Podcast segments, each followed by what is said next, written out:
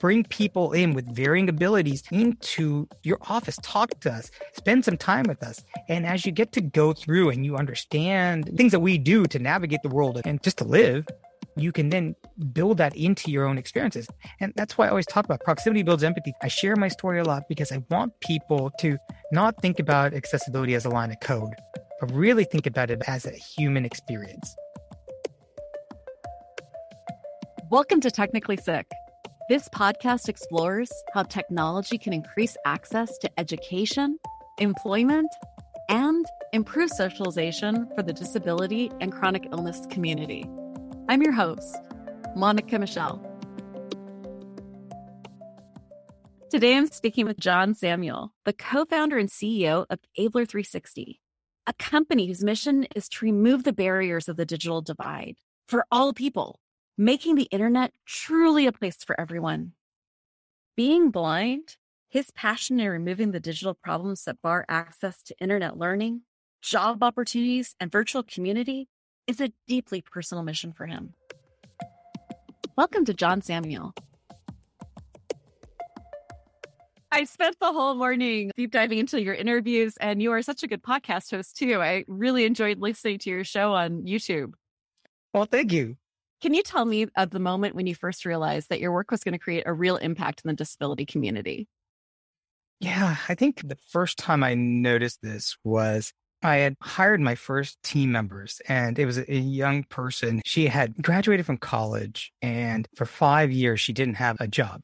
She was doing unpaid internships and she was totally blind. She was doing some usability testing with some uh, understanding of HTML. It was sad that she wasn't employed. And when I interviewed her, I realized that she was something special. When we started to work together and I started to reach out to different companies and try to do some digital accessibility work, I saw her I saw how she started to just shine and she had something special. At that moment, I was like, oh, we're doing something really good here. And then eventually started bringing on more people. And we had around five people. Four of them had not worked before. One person had been working for 40 years for the state government and she wanted a second career. So our team was a motley crew of folks. Then I started seeing all of these people growing. They never had a chance. And on the team, they finally had that and they were able to shine. And that's when I knew we had something special. And it made me really excited that we could really scale this and create more opportunities for people with disabilities. So that's for your company, Ablr. That is, that's correct. From my company, Ablr, where we're created a disability inclusion and accessibility business. And on the core lines of our business are eliminating the digital divide, which we do through our digital accessibility services, we also are changing the mindsets of people and organizations, which we do through our disability inclusion advisory services and training modules. And then finally, creating pathways for employment, which we are doing through our workforce development programs. And all of that is really focused on removing the barriers for people with disabilities. You're speaking my heart language. I, I, cannot tell you how many times I've talked to people where they're not hiring the people who have the disability in the company to help make these decisions and tasks. So this is an amazing thing. I would love to talk to you a little bit more about the problems that you're seeing, where there's that that break in that digital divide. Everywhere. We're seeing that gap everywhere. But for me personally, I kind of going back to my own personal story, I first saw it in education. And I realized that that's where kind of my passion was. If we can get education accessible, then we can create employment opportunities. Because I actually failed out of college because I was ashamed and embarrassed to tell my professors, teachers, and classmates that I was going blind. And I failed out. But a lot of the content just wasn't accessible. I ended up, you know, landing on my feet, finishing up college and even going to do my MBA. But during my MBA, even there, I was facing a lot of digital accessibility challenges and even though now I felt more comfortable talking about it, I didn't know how to advocate for myself and get the changes that needed to be done. And so I know there's a lot of students who are out there who may be facing visual challenges, losing their sight and not wanting to be seen as different and wanting to just fit in. But that's where I feel like I can be their voice for them. I can be that advocate for them. I can help make that change so that they can show their true colors and really give them the best that they can do, not just be judged on what they can't do because of a challenge that the system is there. But at Able, we've been able to help from e-commerce to education is one of our big places, but even the North Carolina election board, we're making voting accessible. And We talk about voting being a civil right, but in my mind, accessibility is too. It's awesome. What does that actually look like when you're talking about making education accessible? What would that be like to have that accessibility for everyone digitally for education and for voting? What will happen? What will change? what our team does, we have a fine line between technology and humanity. And so what that means is we know we need to have automated solutions that can augment our actual human testers. And that's what our whole focus is. And our analysts are many of whom have a disability themselves. And so 70% of our organization has a disability, whether it be a visual disability or an invisible disability. We all have our own challenges and barriers. And in terms of accessing the web. And we are able to bring those experiences to our testing process. So, for instance, let's talk about a, an education website. There's a couple of workflows there. We really break it down into workflows. What are people trying to do when they go to that website? As a potential candidate or want to enroll in classes, I got to be able to apply for college or university or whatever technical trade school this is. If I can't even apply, you've already lost out on people.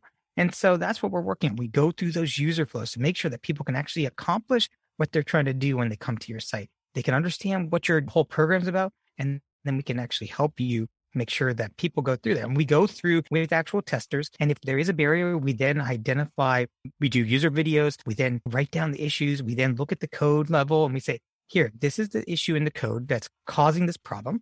And here's our recommendation. And so that's how we're able to work side by side with developers and designers to really make accessible and usable experiences for everyone. And what are some of the barriers you're seeing that are the most common? Color contrast is a big one. I can't see colors. My current vision is to the point where I can no longer really, I can't tell what's on the screen. But for my colleagues and other folks who can see, they'll have low vision, or even people who are aging or don't have their glasses with them, or they're just tired from a long day's work color contrast is really important. We got to have that high enough contrast levels to be able to make sure that people can read and understand what's on the site. And so that's something, but that can be tested through like color analyzers, but that's going through and being intentional about making sure that your color palette is, you know, the way that you have your colors laid out on top of each other is accessible. But that doesn't mean that you have to change your branding to only have black and white. But we actually go through and we kind of show you best practices of using your own brand colors and guidelines to be able to use that. That's just one example of an issue. Other things like for screen readers like myself, unlabeled buttons. That's just so terrible. I just, you know, when I don't know, I see a button says button, click here, button. I don't know what that button is. That's another thing that we see quite often. And also forms. I'm actually building out my own personal website right now and working with an organization and they put a form out there. And I don't know. I mean, I put in the form. I'm like, I don't know if this is my first name, last name. I don't know if I missed something. And so making sure that forms are accessible are a big piece because we see forms a lot on call to actions, right? You know, if you're applying for a job or if you're trying to buy something, putting in your name, address. So forms are another big piece that we often see have some accessibility challenges. We have a lot of different people who are listening, people who are making decisions for their company. What would you want them to change the most, the first to their websites? Yeah, I mean, there's a lot of things that you can do right away without even having any coding experience. For instance, making sure that you have captioning on your videos. That's for people who can't hear, right?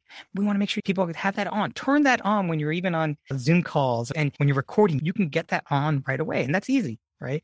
Make sure the transcripts are there. Those are things you can do right away. Make sure that there's a skip link. Those are uh, pretty easy to set up. And if you don't know what a skip link is, it's a link that allows you to jump past the navigation. So screen reader users like myself, we have to tab through or use our arrows. And we have to go through your whole header where you have like your blogs, your about us, your contact. We have to go through so many pieces of information to be able to get to the main information. But if you have a skip link, you can jump me all the way to that main information of your website. But once I see that, in my mind, it says, oh, this person gets it. At least they know something about accessibility because they have a skip link. And what most importantly, I'd say is put an accessibility statement on your website because if somebody has a challenge, they can go to that accessibility statement and just have a link to where to go if they need to get more help. So give me an accessibility at your domain name. I can contact you. Be like, hey, I'm having trouble with this. Can you help me out? And I think that's something that everyone can do right away. Those are wonderful suggestions. And I definitely would love a lot more of the skip links. Right. It'll help everyone. See, that's the best thing, right? These best practices will help all people, not just people who are blind. I love what you're saying because that is something that I think is the keystone of accessibility is it doesn't even just help disability. It is a universal thing that everyone can appreciate. Yeah, that's the coolest thing about this, right? We think about curb cuts. That's like the perfect example. We always talk about curb cuts, but it was designed for people with wheelchairs. And I am somebody who has a five year old and a three year old, but uh, a couple years ago they were much smaller and we were you know, pushing them in a carriage. And it's interesting because when I was buying a stroller for us, I was looking for a stroller which I could pull and also walk in front of it. Because if I was pushing it, not being able to see, I didn't want to put my kids in danger. I'd rather get hit first. But even that, being able to pull my stroller and go through the curb cuts is much easier than trying to lift it up, put it over. And if you're traveling, you have your suitcase, you know, we all benefit from it. So yeah, it's not just for one group of people, but everyone will benefit from it. But when we think about education systems, my belief is that education systems are there to prepare people to enter the workforce or further their education. And I really believe that if we want people to be successful in the workplace or in higher education, they've got to be able to use a keyboard and be able to use a computer. And what I call the speed of business is listening to it at a high speed that they can accomplish things that everyone else can at the same rate. And there is, we can work around that. We have the technology, we have the adaptations, and we just need to be able to uh, set people up for success. How do you see that as setting people up for success? What would we do? That kind of goes back to some of the things we're doing at Ablr Works with our workforce development program is that we are seeing gaps that people aren't being set up for success. And so one of the things that we're doing is really thinking about doing assessments before individuals go to college or go to the job. But we want to make sure these assessments aren't to weed you out, but it's to make sure that you have the training and, and prerequisites you need to be successful.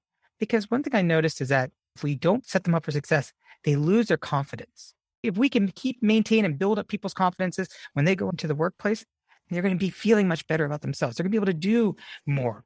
So by doing these assessments, we can really find out here, this is where you're lacking. Go through this training, go through this course that will get you trained up. And then you enter the job. Because there's one thing about saying, oh, we want to hire people with disabilities in our workforce. We're very inclusive. But inclusion also means setting people up for success and providing training, accessible training. And I think that's what we can do as leaders, and employers can do that as well. I'm really curious. You are someone who hires people, and we've been seeing a huge move even before the pandemic of more digital hiring, of more computer access with hiring, with finding people, with interviewing on Zoom, with algorithms to even decide who to interview. How can this process become something that becomes more accessible? Is there things you would like to see in these hiring algorithms, in these ways of sifting through people even before you get to talk to them? What are you seeing? What would you like to see? You know, I think that not knowing too much about how the algorithms are right now, but I do know that as I was coming out my MBA program, I even knew things that may trigger concerns for any bot going through mine, right? Because I have a global career. I worked in Africa, I worked in India. I had a very global experience. And I remember as many of my classmates coming out of the MBA program, there was a lot of students from overseas. And when we go to these job fairs, they would say, we don't sponsor citizenships or green cards. So I had to put on my resume, US citizen, right? I had to put that out there. And then when it came to me being assistive technology users, I want people to know now, like I was scared about talking about my visual impairment on my resume, even though it is a big part of who I am. It's what makes me unique. It's the boards I serve on now. And I think that when we think about those type of things, it feels like I'm hearing people just saying, you have to just put these keywords in. But, you know, if I see somebody who has gone through assistive technology training or has something like that on it, to me, that's a problem solver. And I want those people the algorithms are not going to catch these problem solvers, these people with disabilities who overcome challenges every day of their life, who bring a lot to the table. And that's going to get lost in any technology screening. What do you think are some of the ways that employers can make a more accessible environment for their employees, especially with now being at home a lot of the times and working from home I think that employers, you know, with working remote, we on our team, we have morning huddles. We spend a lot more time to really have that one on one time with the team that everyone gets together because we realize that sometimes it can be very isolating when you're working from home. We know that. And when you have a disability or other barriers you're facing, it can even be amplified, right? That's magnified sometimes. And so every day have a few minutes on it. And on Fridays, we call it our mullet meetings This is where we have business up front and a little bit more extra time in the back to enjoy each other and get to build that empathy for each other and understand what's going on. So those mullet meetings on our side are really important. And I think that teams and employers really need to make some added time so that people get to understand and get to know each other and not just be a Zoom face on the screen, but rather get to know the people. And I think that will also help with creating more accessible experiences because people will feel more comfortable disclosing what they need to be successful. And yeah, I hope that works. Has there been anything that's come up during these mullet meetings that really sticks out in your mind as far as a thing that an employee asked for for accessibility? Yeah, it was during one of our mullet meetings recently that one of our team members, he had a traumatic experience how he lost his sight. He was in Afghanistan and he lost his sight there. And a lot of his friends are veterans and someone recently passed. And it was during this extended time period that we were able to understand that something's going on here because he was having some challenges. And so my co-founder, Mike, he went out and grabbed that individual out for lunch. And we've been isolating for the pandemic, but he realized this is really important that we actually get that. We know this person needs some extra face time. And so being able to do that, but that came from one of the mullet meetings was that we could understand because otherwise it could have just gone under the radar from just a regular 15 minute meeting or any other meeting where you're just talking about work. But once you're able to kind of open up a little bit, we were able to identify that. And you should just hear that individual talk and say how thankful he was for that, just going out to lunch because he needed that companionship. That's really beautiful. I love how you're able to find this intersection between humanity and technological ways of handling situations. What are some of the other accessible solutions that you're hoping are going to become more common for the digital space for working?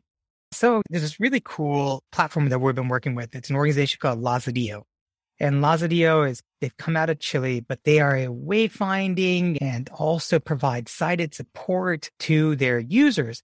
And it's interesting. I just did a LinkedIn live interview with the founder yesterday and I called it a application that helps give people who are blind autonomy.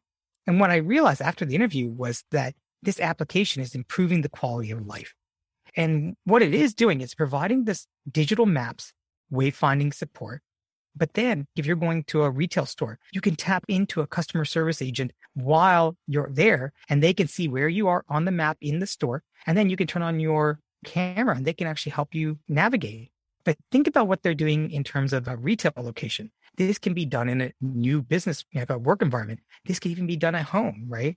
If you just need to be able to turn on your camera and be able to have people help you out, I mean, it's really cool stuff that can be done with augmenting technology and that human interaction.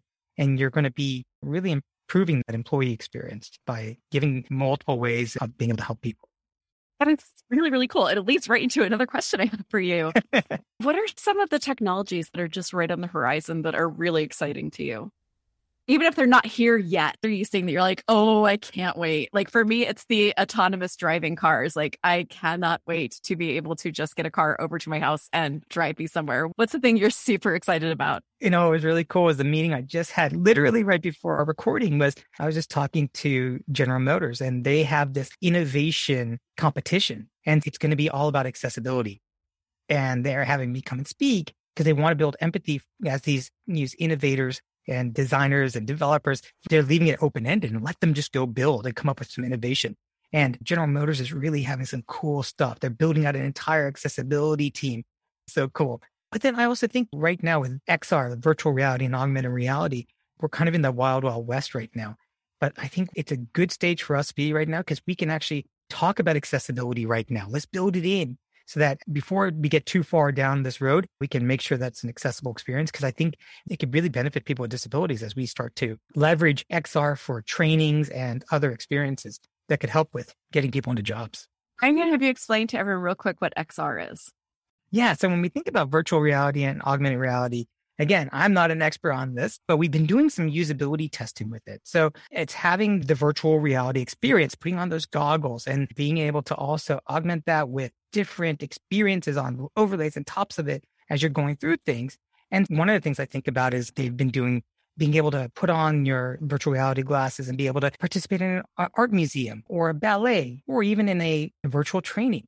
And so I think that if we can make sure that these virtual experiences that we are talking about can be accessible, it can really open up new opportunities for people. Can I ask you to elaborate a little bit on what that would look like for someone who has visual disturbance? Yeah. So I think even having audio descriptions, but that's going to mean being able to have audio descriptions to be telling me what's going on, explaining to me, right? What's going on in this virtual environment. That's something that a lot of people who are creating these experiences right now are not adding in.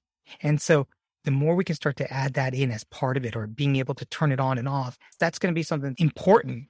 Because if you don't build out the infrastructure now to think about that, it'll be more difficult to bolt that on later on. What are ways that they can really build that in? So we're talking about a complete explanation of what's going on in front of you in virtual reality world. And there is a documentary in virtual reality called Notes on Blindness, I believe. What are some of the things that you're looking to that would actually allow for that sort of accessibility in virtual reality?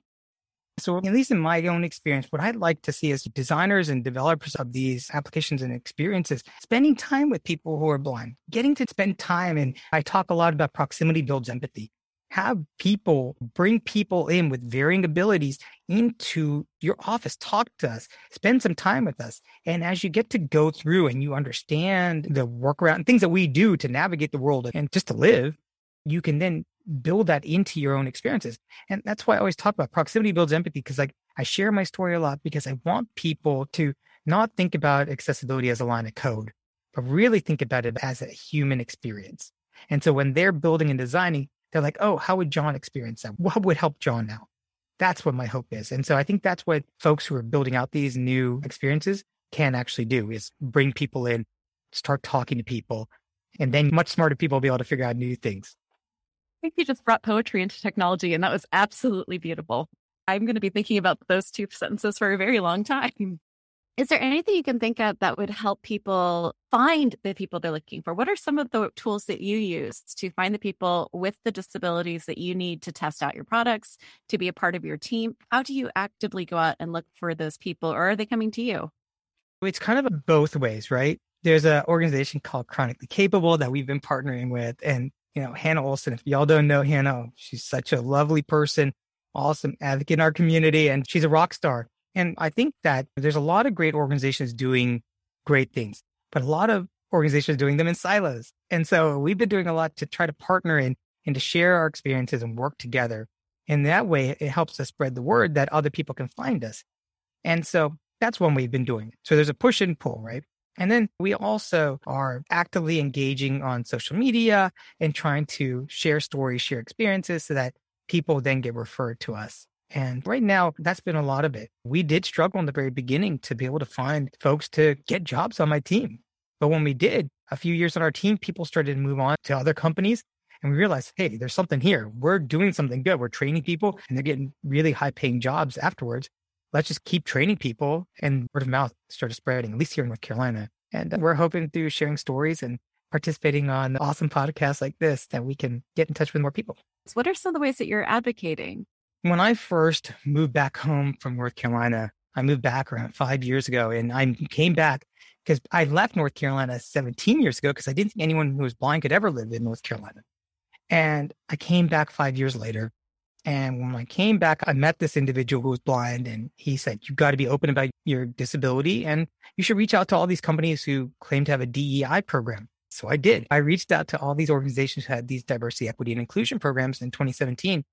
And all these big companies had it. I reached out, disclosed my disability. Not a single organization got back to me. And I started thinking, I was like, with my education, my experiences, and my privilege, if I'm struggling to find jobs with these companies, what about other people? I got quite active in the diversity, equity, and inclusion space.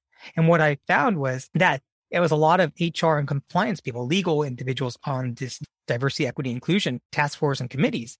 And I realized I was the only person with a disability and I was the only person on the business side. And so the more I got involved in the diversity, equity, and inclusion space, I started being able to represent and advocate for digital accessibility and for race and gender disability inclusion. And so that's how we've been advocating in a world where all the technology advancement seems possible, I just feel like we're right on some sort of amazing horizon. What is one thing you would just love, even if it's not on the horizon? What is one thing you would really love to see developed? Oh gosh, I mean, if you ask me any technology, if I'm dreaming like sci-fi, no, I'd go teleportation because it goes back to the whole transportation barrier. I left North Carolina because I didn't think anyone who was blind could ever live here was because of transportation. I traveled all around the world and moved to India because I could get a car and driver. And you mentioned it, having a self driving vehicle would be awesome.